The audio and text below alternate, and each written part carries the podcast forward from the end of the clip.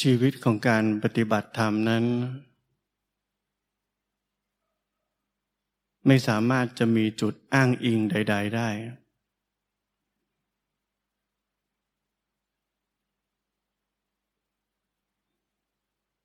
ไม่สามารถจะมีจุดตำแหน่ง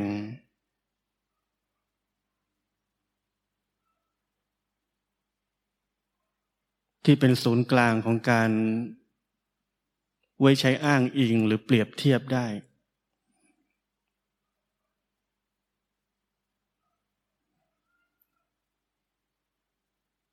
เพราะถ้ามีจุดอ้างอิง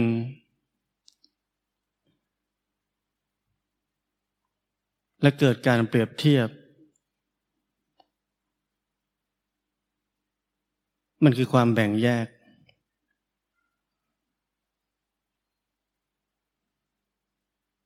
จะเกิดการตัดสิน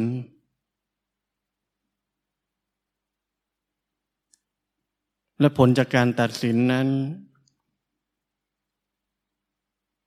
จะเกิดอะไรหลายอย่างที่เราเรียกว่ากรรม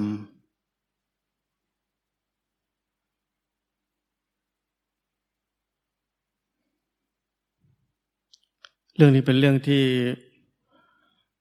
อธิบายยาก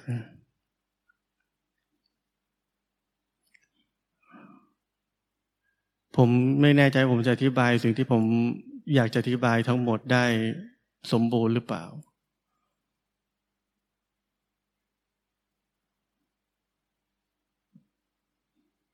ชีวิตที่ไม่มีจุดอ้างอิงใดๆเลย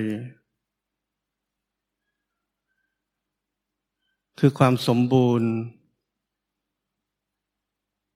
ความเป็นทั้งหมด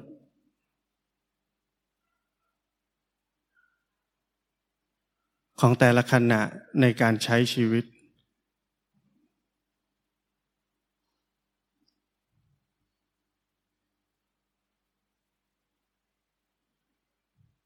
ไม่มีการอ้างอิง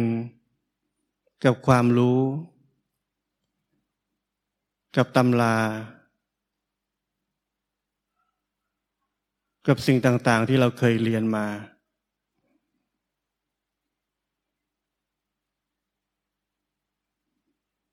เพราะถ้าชีวิตในขณะนี้กำลังต้องใช้ทิศทางหรือจุดอ้างอิงของความรู้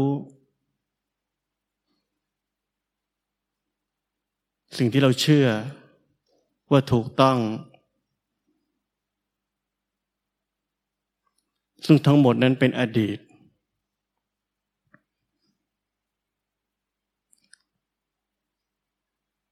ชีวิตขณะนี้ของเรา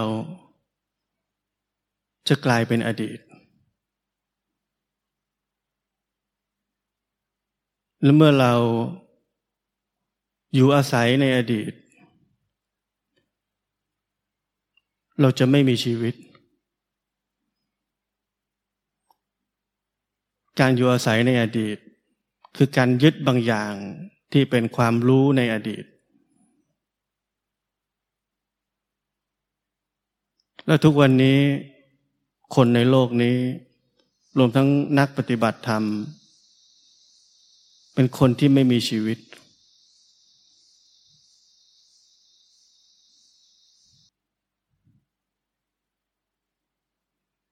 อดีตทั้งหมดไม่ว่าจะดีแค่ไหนเลิศประเสริฐแค่ไหนมันก็เป็นแค่ของที่ตายแล้ว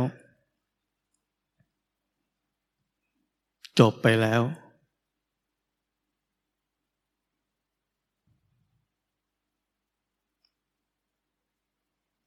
ถ้าเราสัมผัสชีวิตจริงๆในขณะนี้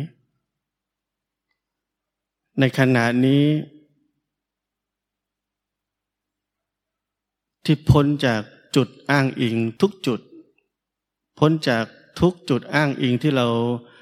เคยเชื่อเราจะเห็นชีวิตนี้ได้อย่างแท้จริง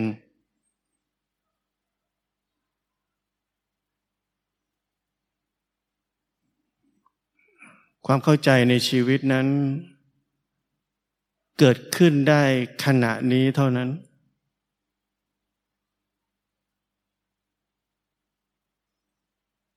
โดยที่ไม่เกี่ยวข้องกับการเปรียบเทียบกับความรู้ใดๆที่เราเคยมีมาเลย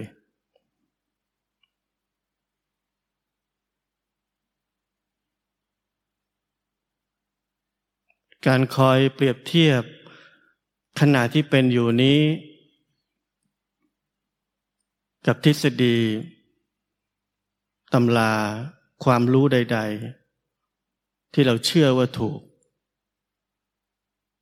ลองดูลองทำดูเอาชีวิตจริงๆขณะนี้แล้วคอยเปรียบเทียบกับความเชื่อที่เราเชื่อ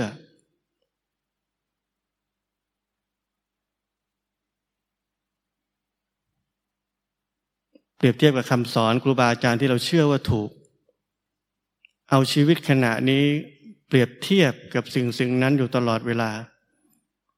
ลองทำดู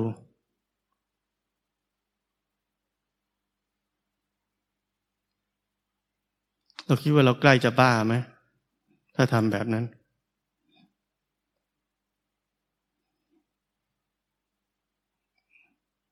เรารู้สึกความแตกต่างได้ไหม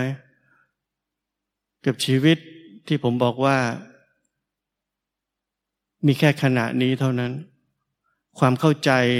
ความเป็นจริงของชีวิตเกิดขึ้นได้ขณะนี้เท่านั้นโดยไม่มีการเปรียบเทียบกับอะไรก็ตามที่เป็นอดีตทั้งหมด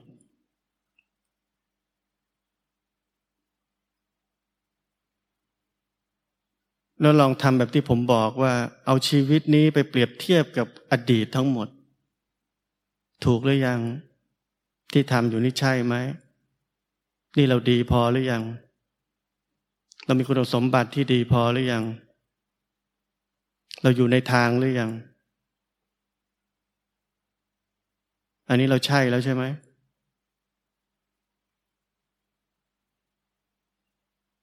ถามตัวเองว่าต่างกันไหมไม่ต้องเชื่อผม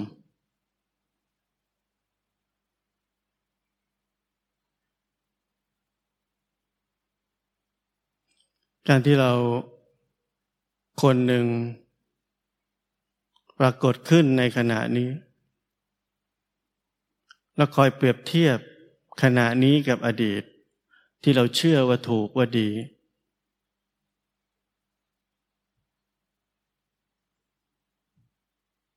มันมีความรู้สึกยังไง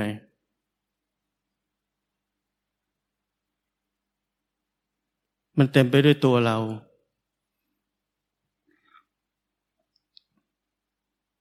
มันเต็มไปด้วยความแบ่งแยกมันเต็มไปด้วยความเห็นที่ว่าเราคนหนึ่งจากจุดนี้จะไปถึงจุดที่เราเชื่อว่าถูกที่เราเชื่อว่าดีเราจะกลายเป็นสิ่งนั้น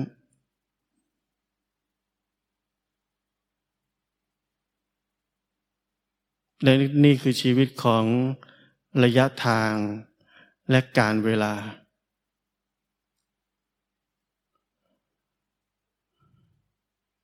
แต่นักปฏิบัติธรรมเราชอบแบบนั้นซึ่งเป็นเรื่องที่ผมเข้าใจไม่ได้เลยว่าทำไมเราชอบแบบนั้นกันมาก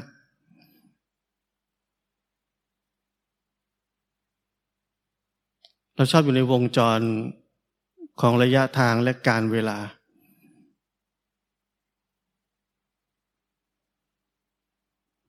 เราชอบจะมีคุณสมบัติที่เราเชื่อว่าดี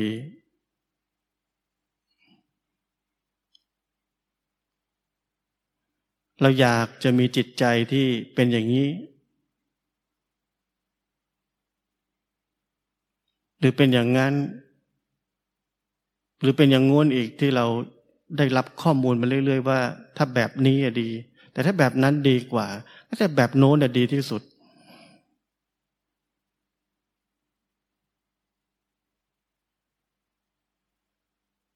เราพยายามจะเปลี่ยนจิตใจนี้ให้เป็นดั่งอุดมคติที่เราหวังเอาไว้ให้เป็นดั่งอุดมคติที่เราเชื่อ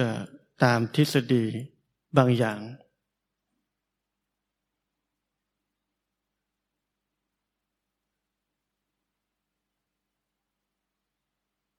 เมื่อเราฟังว่ามีการกระทบแล้วไม่กระเทือนเป็นสิ่งที่ดี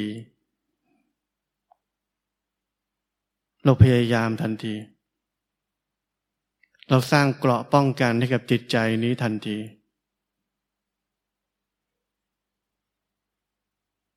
ทำไมเราทำแบบนั้นเพราะเราเชื่อว่าสิ่งนี้ดีแล้วเราจะไปถึงสิ่งนั้น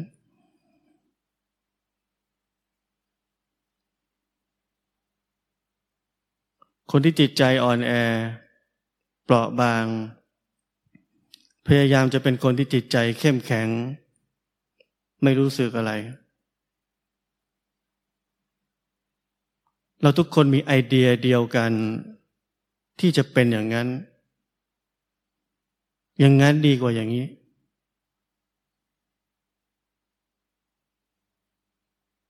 เราทุกคนคิดเหมือนกัน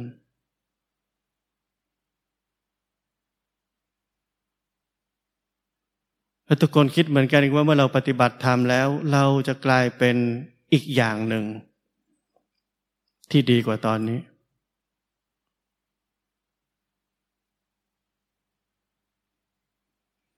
เราไม่เข้าใจว่าการปฏิบัติธรรมนั้นเป็นเพียงแค่มิจฉาทิฏฐินั้นหายไปคงเหลือจิตใจและร่างกายนี้ที่เป็นอย่างนี้มันมีกรรมอย่างไหนมันต้องเป็นอย่างนั้น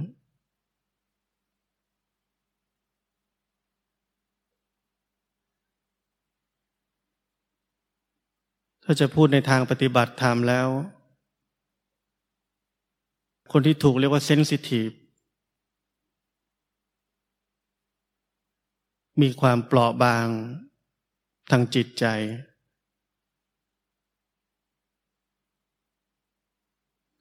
และไม่สามารถที่จะเอาชนะความเปราะบางความอ่อนไหวนั้นจนกลายเป็นคนเข้มแข็งได้คือคนที่สามารถที่จะเห็นโลกนี้ตามความเป็นจริงได้อย่างแท้จริงเพราะคนคนนั้นไม่สามารถจะเปลี่ยนแปลงอะไรได้เลยไม่มีความสามารถนั้น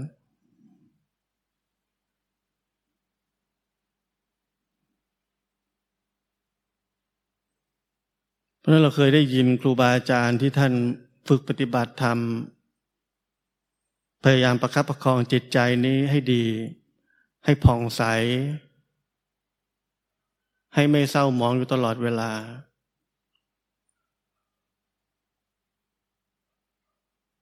ก็เปรียบเสมือนบุคคลที่สามารถจะเปลี่ยนจิตใจที่อ่อนแอนั้นให้เข้มแข็งได้คือสามารถทำอะไรบางอย่างกับจิตใจนี้ได้ตามที่ตัวเองเชื่อว่าดี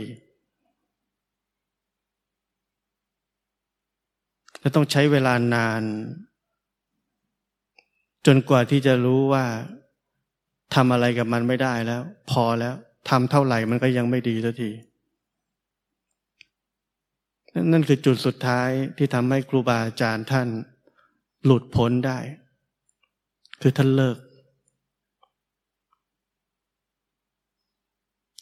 ที่จะทำให้มันดีอย่างที่ท่านคิด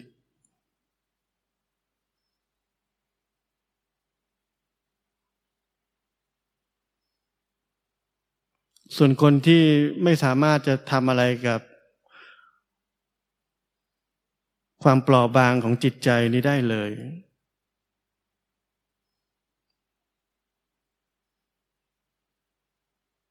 ผมเชื่อว่าคนเหล่านั้นคงพยายามอยู่เหมือนกันแต่ทำไม่ได้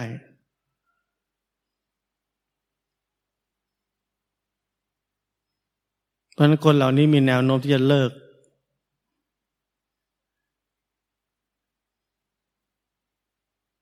เพราะไม่เคยชนะมันเลยไม่เคยจัดการอะไรมันได้เลย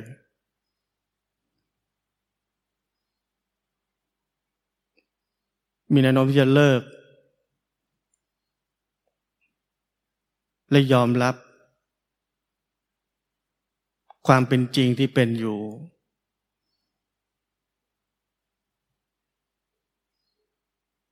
เพราะไม่มีทางอื่นทำอย่างอื่นไม่ได้แล้ว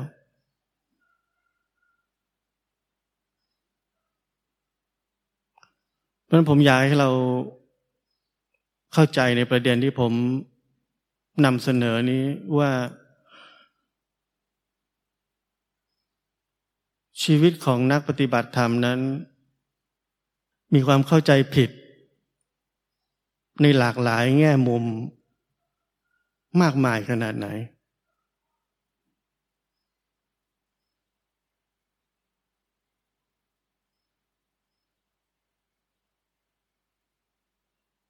เมื่อมีการกระทบบางอย่างเกิดขึ้นกับชีวิตของเรา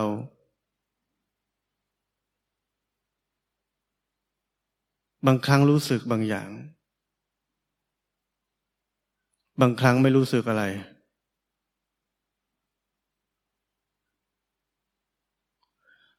จริงไหมที่เราไปเปรียบเทียบกับความรู้บางอย่างแล้วเราตัดสินว่าไม่กระเทือนนี่ดีกว่ากระเทือนนี่ยังปฏิบัติไม่ดีเราเป็นอย่างนั้นไหม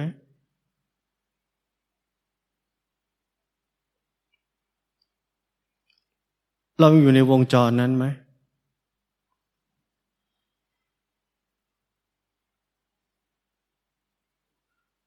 มีการเปรียบเทียบขณะนี้กับความรู้ในอดีตความจำในอดีตความเชื่อในอดีต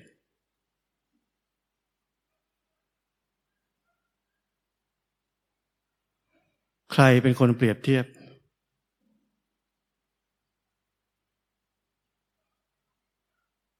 ถ้ามันดีจะมีใครคนหนึ่งพอใจถ้ามันไม่ดีจะมีใครคนหนึ่งดิ้นรน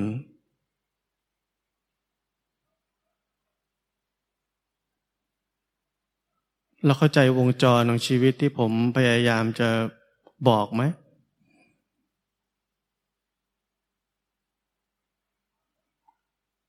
วงจรของชีวิตของความเป็นนักปฏิบัติธรรม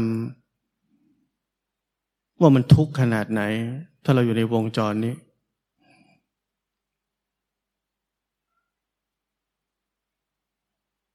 ถ้าเรารู้สึกว่าการกระทบแล้วไม่กระเทือนดีแล้วเราใช้ชีวิตไป10 ปีมันไม่กระเทือนแล้วเกิดวันนึงมันกระเทือนขึ้นมาล่ะอะไรจะเกิดขึ้น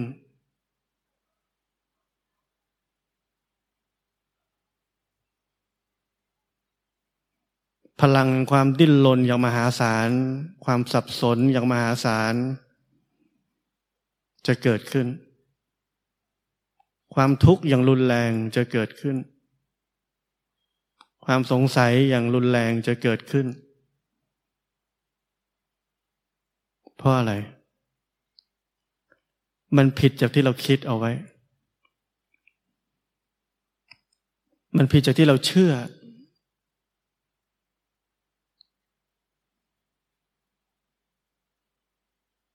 เพราะนั้นถ้าทุกวันทุกเวลาเราตอกย้ำกับตัวเองด้วยจุดอ้างอิงบางอย่างซึ่งก็คือความเชื่อบางอย่าง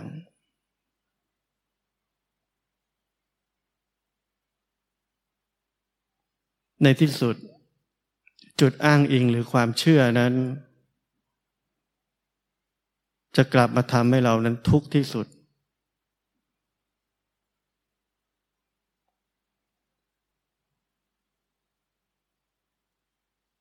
เมื่อมีการกระทบขึ้นมามีความโกรธเกิดขึ้นมีความไม่พอใจเกิดขึ้นมีความหงุดหงิดเกิดขึ้น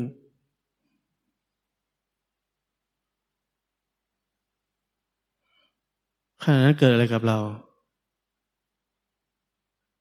ขณะถัดมาจากนั้นเราทำอะไร เราเห็นกระบวนการของความคิดไหมว่าเรากำลังดึงทฤษฎีบางอย่างที่เราเคยเรียนมาเคยได้ยินมาที่เราเชื่อแล้วจะกระทำต่อความโกรธนั้นเช่นเราจะดูมันอาจารย์สอนไว้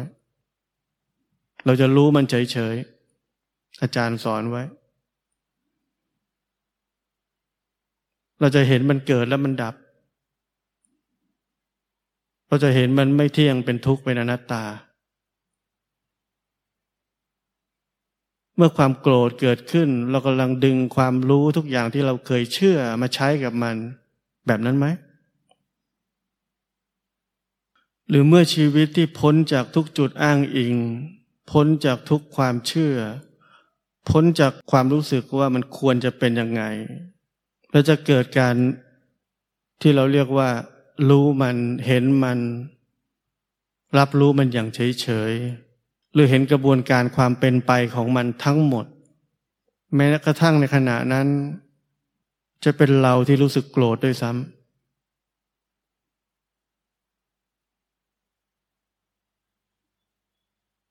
เราเป็นไหมถ้าเป็นเรารู้สึกโกรธด้วย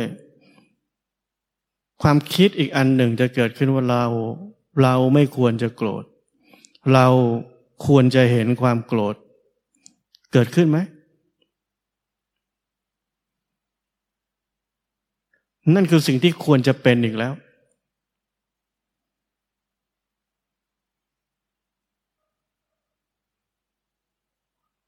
มันมีสิ่งที่ควรจะเป็นได้เพราะมันมีจุดอ้างอิงบางอย่างมีความเชื่อ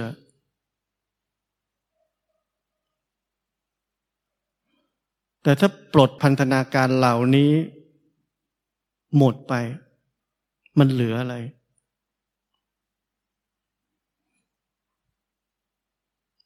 มันจะเหลือความเป็นทุกอย่างอย่างที่มันเป็น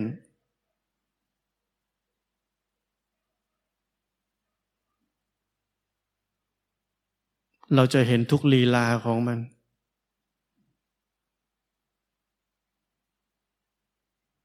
มันจะเคลื่อนย้ายเปลี่ยนแปลงรูปแบบของพลังงานต่างๆอย่างอิสระ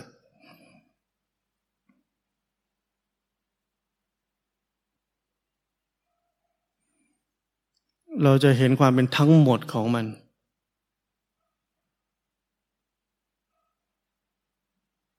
โดยไม่มีไอเดียความเชื่อจุดอ้างอิงบางอย่างที่คอยรบกวนความเป็นทั้งหมดของกระแสของชีวิตนี้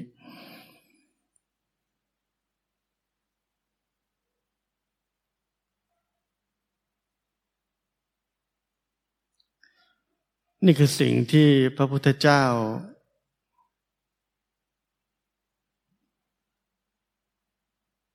ท่านประกาศตัวเองว่า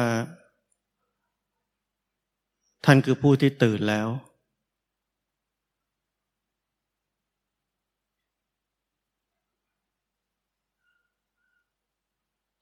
คือตื่นขึ้นมาจากความเชื่อทั้งหมด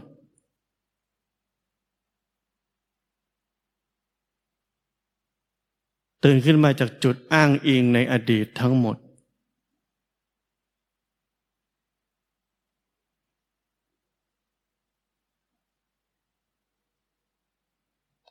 ชีวิตนี้เป็นของละเอียดอ่อนประณีต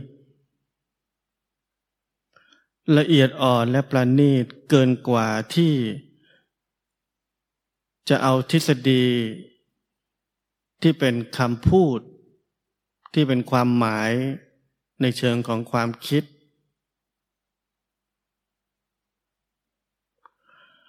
มาเชื่อมต่อกับมันได้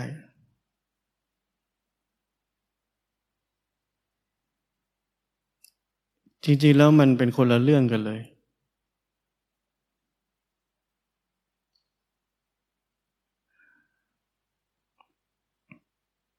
ความรู้ทฤษฎีความเชื่อต่างๆนานาที่อยู่ในรูปแบบทั้งหมดของอดีตและความคิด หยาบกว่าชีวิตนี้เยอะมากมันไม่สามารถจะเข้าถึงชีวิตนี้ได้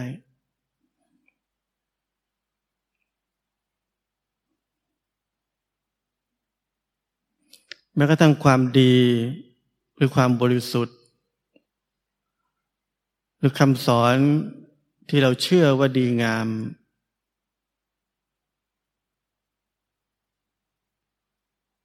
มันเป็นได้แค่ความคิดในอดีตของเราแค่นั้น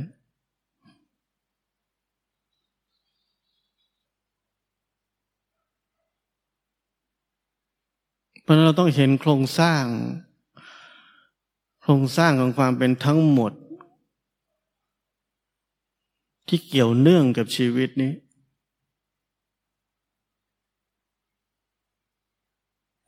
เห็นโครงสร้างของความเป็นทั้งหมดที่ครอบงำชีวิตนี้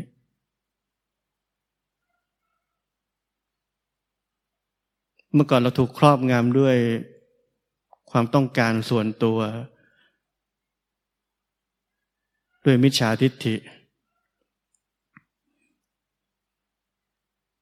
ความหลงเพลินในโลกเมื่อเราเติบโตขึ้นมาเราถูกครอบงำด้วยความดี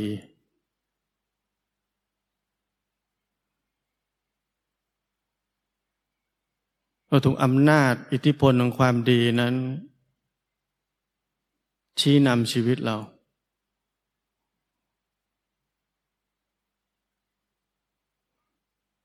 เมื่อเราเติบโตขึ้นมาอีกเราสนใจที่จะปฏิบัติธรรม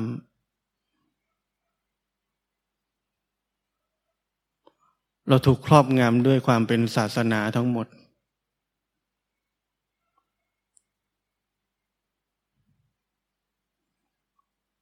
ทั้งสามอย่างที่ผมพูดถึงคือรูปแบบของความเชื่อที่แสดงแต่ละหน้าออกมาที่ไม่เหมือนกันจนเรานึกว่า